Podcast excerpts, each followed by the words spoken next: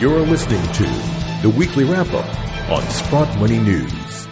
Well, greetings once again from Sprott Money News and SprottMoney.com. It is Thursday, April the 9th, and it's time for your weekly wrap up. You've noticed it's Thursday, not Friday, and that's because the markets in the U.S. are closed uh, tomorrow, Friday, April the 10th, in observance of Good Friday and the three day Easter weekend. So, one day ahead of schedule, we get your weekly wrap up. I'm your host, Craig Hemke, and joining us is Eric Sprott. Eric, good morning. Hey, Craig, good morning. You know what's interesting about this? We got a four day week, but have we ever got a lot of stuff packed into four days? It's oh. incredible. Whew it is something else, isn't it? I just it seems like every day, um, you just never know what's going to come next. It's like the the multi tsunamis, right? The financial tsunami, the economic tsunami, the the precious metal tsunami, the the uh, coronavirus tsunami, and like man, they're all moving. Yeah, that's right. And we're going to talk a lot about precious metal today, obviously, and uh, the physical markets and what's going on there. And uh, a lot of dealers are out of stock. And some dealers, like Sprott Money, are actually temporarily closed in uh, Toronto because of the uh, quarantine and, and uh, people asking to social distance. However, there's still reason to visit SprottMoney.com. One of the reasons you'd want to is to sign up for our email newsletter. If you want to get information such as these weekly wrap up podcasts plus other precious metals news right to your inbox, you can visit SprottMoney.com and Sprine Up. Sign up for that Sprott Money newsletter. You can Sprine Up too if you want, Eric. Um, all right, my friend. This is uh, this is another really interesting, fun week. Gold is surging again as we speak. Highest levels, uh, back close to the highest levels we saw back on Monday, but still some of the highest closing levels perhaps that we've seen in more than seven years. Very interesting time to be alive. What are you noticing? Well, I think precious metals uh, are the number one topic, of course, particularly for us, because uh, the other two topics we'll talk about, the economy and uh, coronavirus, are uh, sort of continuing in, in, a particular trend. But the, the action in the precious metals is, is wild. I would say that the key change that's happened in this last week was as the price of gold went up sharply on various days, the open interest didn't right. which meant that the commercials were not trying to keep the price down. We used to have a measure that, you know, for every dollar that the price of gold went up, there'd be an open interest increase of a thousand contracts. Well, we had days when prices going up 40 bucks and like no increase. Uh, and that's continued to happen here, that we've had some uh, very large days and there's hardly been any increase in the open interest. And I think it's, it suggests that the commercials know the gig is up. And you've obviously done a lot of work and reported on this on your own website and on Sprott Money. The difference between the spot price and the futures price, the fact that the futures price can just explode all of a sudden, as we're seeing here this morning with uh, gold up to 40 or 50 bucks here and something like $30 in the spot market as we speak. And, and of course, there's a certain tightness the physical tightness in the market. And I, I can only give my own example of it. Uh, I was uh, thinking about buying some uh, silver, uh, and I thought I wanted to buy about five million dollars worth of silver. And you know, maybe I better not put in that big an order because they'll just turn around and tell me they can't get it. So I'll put in a smaller order for for a couple of million. And uh, I, I think I was able to buy it, but I, I did speak to the trader who was handling the order, and believe me, it's getting tight. So can you imagine we're in a world where somebody who trades silver all the time and gold can't buy it? Like, right. What is that about? And of course, lots of people are watching the price of gold going up here, and they realize that silver is a beautiful alternative. In fact, it probably is a better alternative from a total uh, appreciation point of view. And uh, and yet there's none available. And you know, and we've talked about the premiums for coins, which are just they're nasty. I mean, they're ten, ten, and twelve dollars a coin above the spot price, which is which is kind of ridiculous. I try to buy uh, thousand ounce bars, by the way, which don't trade at those kind of premiums, and I, I presume I was able to buy a small amount. But it's um, it's interesting that uh, things have changed so rapidly. I would uh, draw people's attention to, for example, the uh, the silver ETFs I think they put on 42 million ounces in the last month. Well, you know how I love annualizing things like that. That's Right. about that's about that's about 500 million ounces. Okay. Well, we only mine about 900 million ounces, and of course, we don't even mine 900 million ounces anymore because of the shutdown in Peru and Mexico. So you have the investment business buying all of the production, more than all of the production. What does that tell you that the price is going to do, particularly when you and I talk about COVID 19 and the economy, that people have to be aware that there are big issues going on out there which suggest that owning gold is very appropriate, whether it's disinflation, which is the more important reason today in my mind, or whether it's going to be inflation in the future because of all the spending by governments here. You know, Eric, you mentioned this uh, this difference, this, this deviation between the spot price and the futures contract, which, uh, as someone who's been in futures, you know, I follow futures and I trade the futures and I trade the options and all that stuff my whole life. Uh, that spread is usually just a couple dollars, and at times over the last few weeks, it's blown out to as many as seventy dollars, and it's fifty dollars this morning. So I want to, I kind of want to get your opinion on that because I see that as a crisis of confidence. Because what should happen is that it's a risk-free arbitrage trade for someone with big enough money because you can, to close that gap, you can sell a futures contract and buy at spot, which then narrows that gap. And it's a free trade. I mean, you buy the spot, you hold, you get the metal, you hold on to it for the whatever it's going to be now, six weeks before the June goes into delivery, and then you deliver it. And you make $50 an ounce. You do it on one contract, that's $5,000. You do it on 100 contracts, that's $500,000. And no one is Yeah, no. doing it. Yeah.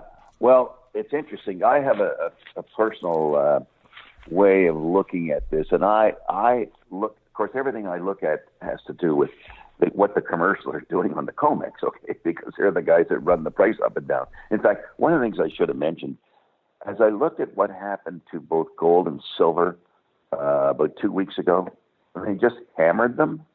Like there was no reason to hammer them like that, other than those guys trying to cover their shorts. And uh, you know, they took silver down to twelve fifty, and it's now whatever fifteen fifty. And they took gold down to fourteen fifty. It's seventeen hundred. I mean, a couple of weeks later. Are you kidding me? It was like sharply down, sharply up. Um, but my own assessment of why the June contract is so much above the spot contract is there is an incentive for someone to sell the June contract. And you know what? There's an incentive for someone called a commercial bank to buy the June contract and get me out of this short before the price of gold explodes. And that's why I think they've created this di- divergence in the price uh, because you, you know, when you go to ask for your uh, spot to gold or silver, you probably won't get it anyway. But meanwhile, the guy's off his uh, his June short. Yeah. So that to me is a- a big part of what might be going on here. It's a good point. You know, a lot of folks are trying to uh, apologize for the system by saying, "Oh no, it's it's just a problem that the gold's uh, just not in the right place, right?" And so the Comex is amending their rules so that they can you can deliver fractions of London bars and stuff like that. Eric, you and I have spoken for years about how hyper leveraged uh, this fractional reserve system is, and how uh, there are so many beneficial owners of of each individual ounce. I got to lay a stat on you, and I and I, I, I told you before I wasn't going to give you this information until we were recording, just so I could get your reaction. You know, they trade the biggest hub in the world of unallocated gold trading is in London, right? Yep.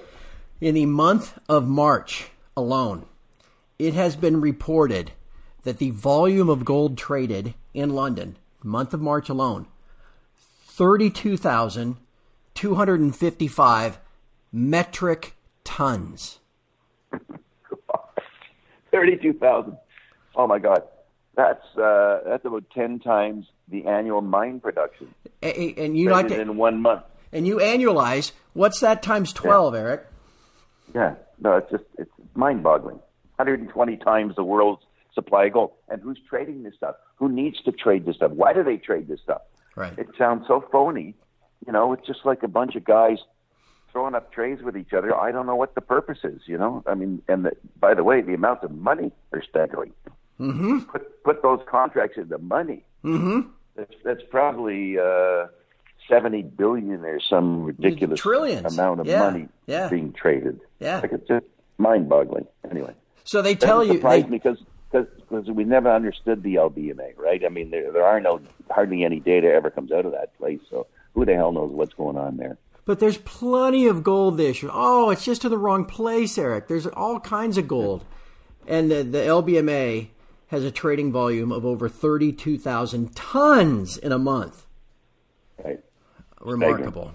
All right, my friend. I've got a list of questions uh, that I want to run past you because we haven't had a chance to get to questions for the last um, couple of weeks. But uh, before we do, just other things that might be on your mind that you've noticed as we've gone through the week. Well, I want to bring up a couple of things about COVID nineteen, and they they were these are data points I read today for the first time. In South Korea, there's 51 cases where the guy had the coronavirus. He was treated and presumed to have been cured, and it was reactivated. That's a scary, scary number. Uh, I also read that in China, uh, one out of every uh, three patients uh, was was likely to show no antibodies after having uh, had the disease.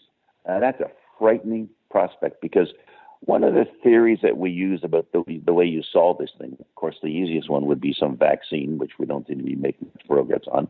But two might, might be, you know, have everyone get it and we all develop an immunity. But if a third of the people didn't develop the immunity, you have this continuing problem. It's a lesser problem if it's only 30% or 33% of the population, but it's still, it doesn't go way too fast. That's, I guess, the point that I'm trying to make. So these are kind of scary, scary t- statistics. The numbers are bad enough as they are. I mean, this whole thing with the market going up because the caseload's coming down, which hasn't proven to be the case for a second. Uh, and even if it comes down, my God, oh, gee, we only had 29,000 cases instead of 30,000 cases. You know, not as though we're all going to go to the bars the next day. We're going to be stuck in our homes for a while here, I'm afraid to say. Yes, and we're seeing today. Uh, what the Fed announced just this morning? Another two point three trillion dollars of uh, free money created, cash. You know, uh, imaginary money, it's just infinite sent out to loans. Yeah, in terms of the, the economic impact, we also had the uh, initial claims. Okay, they were 6.6 million new Yeah. claims. So now we've had almost 17 million claims in the last three weeks, which, by the way, is 13% of the working population. 13% of the working population. Oh my God. So maybe we get an unemployment rate of like 16% or something. And, and this all happened in three weeks, okay? The economic decline that we're experiencing is uh, unheard of proportions. And I find it very interesting, and I, I think I commented on this before. The first coronavirus uh, program that the Congress passed was 50 billion, and I laughed at the time. I know you guys have no idea what you're talking about. Then I think there was an then there was an 800 billion, then there's a two trillion, and now we got a 2.3 trillion. And of course, the problem is the whole financial system is cratering. All the loans, all the businesses, all the small businesses, all the big businesses. There is no business. There's no business. The only Right. business that's sort of carrying on is financial and government and healthcare. And and everything else is, is basically shut down almost. So what's the what's the cost to the government and the and or the Fed going to be said and done? I think they have no idea. I have no idea. Yeah. But it's not a little amount of money. It is going to be staggering. And I think that's why gold is obviously running today because gold and what people investing in will realize, oh my God, think of, you know, if, if, if the U.S. government has to, and the Fed have to put in whatever number you want to pick, I don't know what the number is anymore, but let's say it's $10 trillion. Well, what about the rest of the world? What are they all going to print? Yeah. And what's, what's the currency going to be worth at the end of the day? Yeah. So, anyway, Well, and that's all part Not of what good. What I've been discussing for 10 years at my site and what you've been doing for decades now trying to warn people that this was coming. This infinite cash creation was coming and people are figuring this out. It's all part of this the shortage of metal that's not going away as this hyper leveraged system is forced to delever and actually deliver metal. So, as I get to some of these questions, Eric, the first one is this sure. uh, Would Eric please uh, discuss the possible consequences of a long contract holder standing for June delivery and the bullion banks being unable to deliver? What would the settlement look like?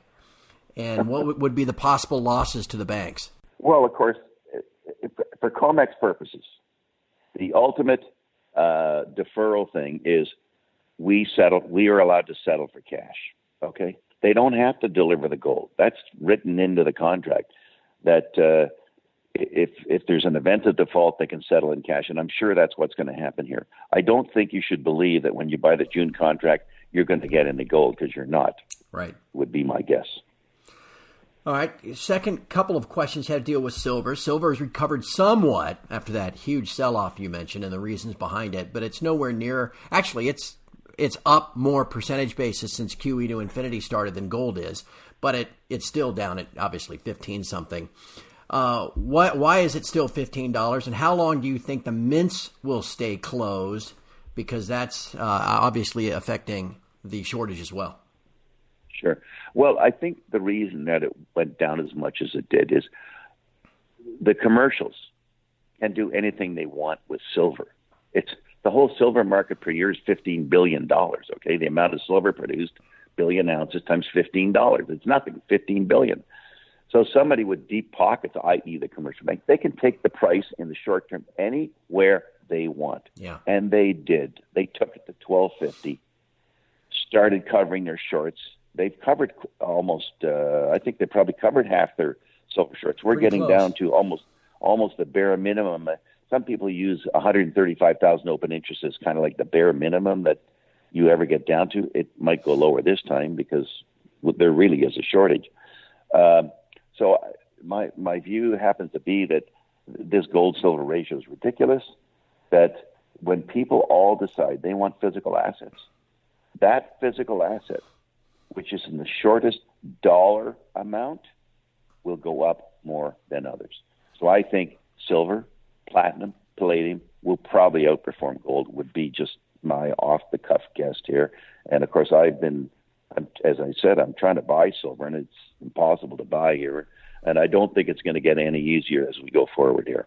Uh, all right, here we are. What uh, three and a half months ish into 2020? Gold is up now more than two hundred dollars year to date, but yet uh, most of the mining shares and particularly the junior miners have gone down. Uh, so the first question is, what's the deal? The second one is, um, if yeah. somebody were to start dabbling into the mining shares, someone that doesn't own them at all. Yeah. In your opinion, Yeah. what are the safest, if you will, of the mining shares to buy? Sure. Well, first of all, you have to worry about the mines being closed down here. Anybody with an underground mine is vulnerable to a close down because typically in underground mines, when you're transporting your employees to an underground location, these guys are going cheek to jowl down the shaft in the skip.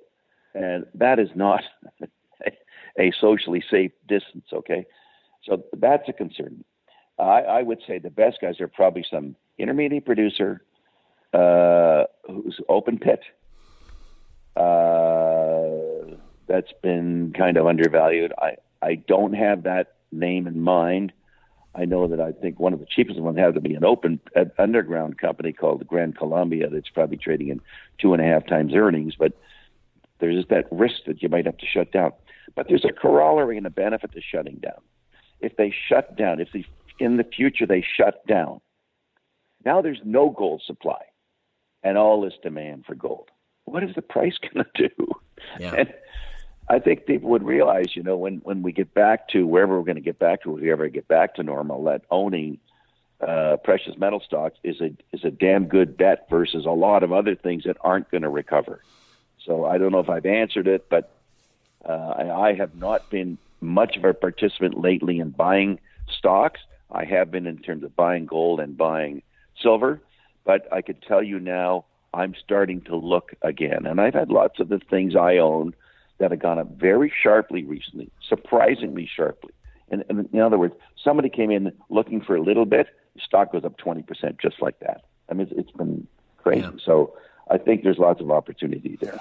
The underperformance of the juniors, uh, given that price is up $200, you got any theories? Well, that's not untypical. You know, the, the smaller companies and the explorers always take a little while to command much attention. Um, but as an example, uh, Kirkland Lake from its low is up 100%. Yeah. It's, it's amazing to think that, but it is up 100%. And I think that this will happen to other stocks. You know, they aren't, aren't don't quite have the same attention that the Kirkland would have.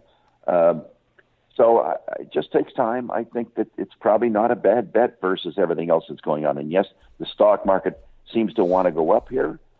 I'm not a believer in the stock market here. Okay, I think the only reason the market's going up is because everyone thinks the Fed and the Treasury can print enough money to bail everybody out. But you know, there's one thing that's going to happen. They got to report their earnings and they got to cut their dividends. Yeah. Everyone's going to be eliminating their dividend. Okay. I mean, that's just almost a given. Even the banks will have to give up their dividends. It's ridiculous that the Fed would be putting that much money in the banking system, letting those guys pay dividends and bonuses. Are you kidding me? Not going to happen, I don't think. All right, one last question. Uh, we'll wrap up with this one because you mentioned it a little bit earlier. Some economists are forecasting deflation over the next two to three years before we get any sign of inflation as consumer spending and business investment retreat on a scale not seen in decades. How would the precious metals behave in such an environment? Well, I think in a deflationary environment, the uh, precious metal are going to act superbly. And the reason for that is it's the safe asset. Like, you know, I don't believe the banks are safe. Every one of the bank's customers, save a few, are losing money or taking their money out of the bank because they got to pay off some bills of some sort, whether you're a corporation or a person. Everybody's way, way, way worse off. If all your customers are in bad shape, you're in bad shape. But the Fed has put enough uh, fuel on the fire here that it hasn't kind of spilled over yet. But I personally wonder whether the government and the Fed have enough ammunition to deal with the size of the problem. Yeah. Because you start off with debts. I don't know what the total debt picture is. Is it like a couple of hundred trillion or something? You well, know, and all of a sudden you you can't you can't service the debt. That's a lot of money to not service. The U.S. passed 24 trillion yesterday. Yeah, for the government. Yeah, I'm thinking of the corporate debt, right? All mm. the hmm. corporate debt out there. Mm-hmm. Imagine, you know, you've got corporate debt for an airline, and what's his rev? He doesn't even have any revenue today. He just has expenses. Wow, that's yeah. not that's not easy to deal with. No, that's for sure. All right, as we begin to wrap up, I just want to point out we are still operating, obviously, at, at uh, Sprott Money. So again, sign up for that email newsletter at sprottmoney.com, but also be sure to check back in a couple weeks. We're still going to do Ask the Expert this month. And Ask the Expert for this month is someone a lot of Canadians know, a guy by the name of Rob Kirby. I know Eric knows Rob oh, yeah. quite well.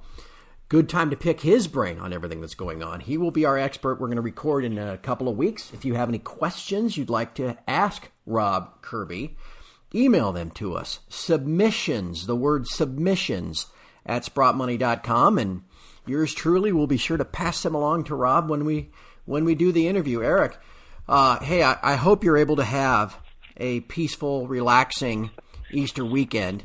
Try to put some of the stuff out of your mind, and then I guess we'll get right back at it come Monday. It should be exciting. You know, it's funny. We all look forward to the six o'clock opening on Sunday nights, right? Just to see how the world adapted to whatever events transpired over the weekend because there are so many things going on, including imagine us having to analyze the, the, the new 2.3 million trillion dollar program, the new data that we're going to get on the coronavirus. It's just such a vibrant, crazy, chaotic time. So uh, it's something that uh, some of us actually do look forward to. So we'll look forward to seeing you uh, next Friday. You got it, my friend. Well, have a great weekend. Okay, you too. And from all of us at Sprott Money News and SprottMoney.com, have a great holiday weekend, and we'll talk to you again next Friday.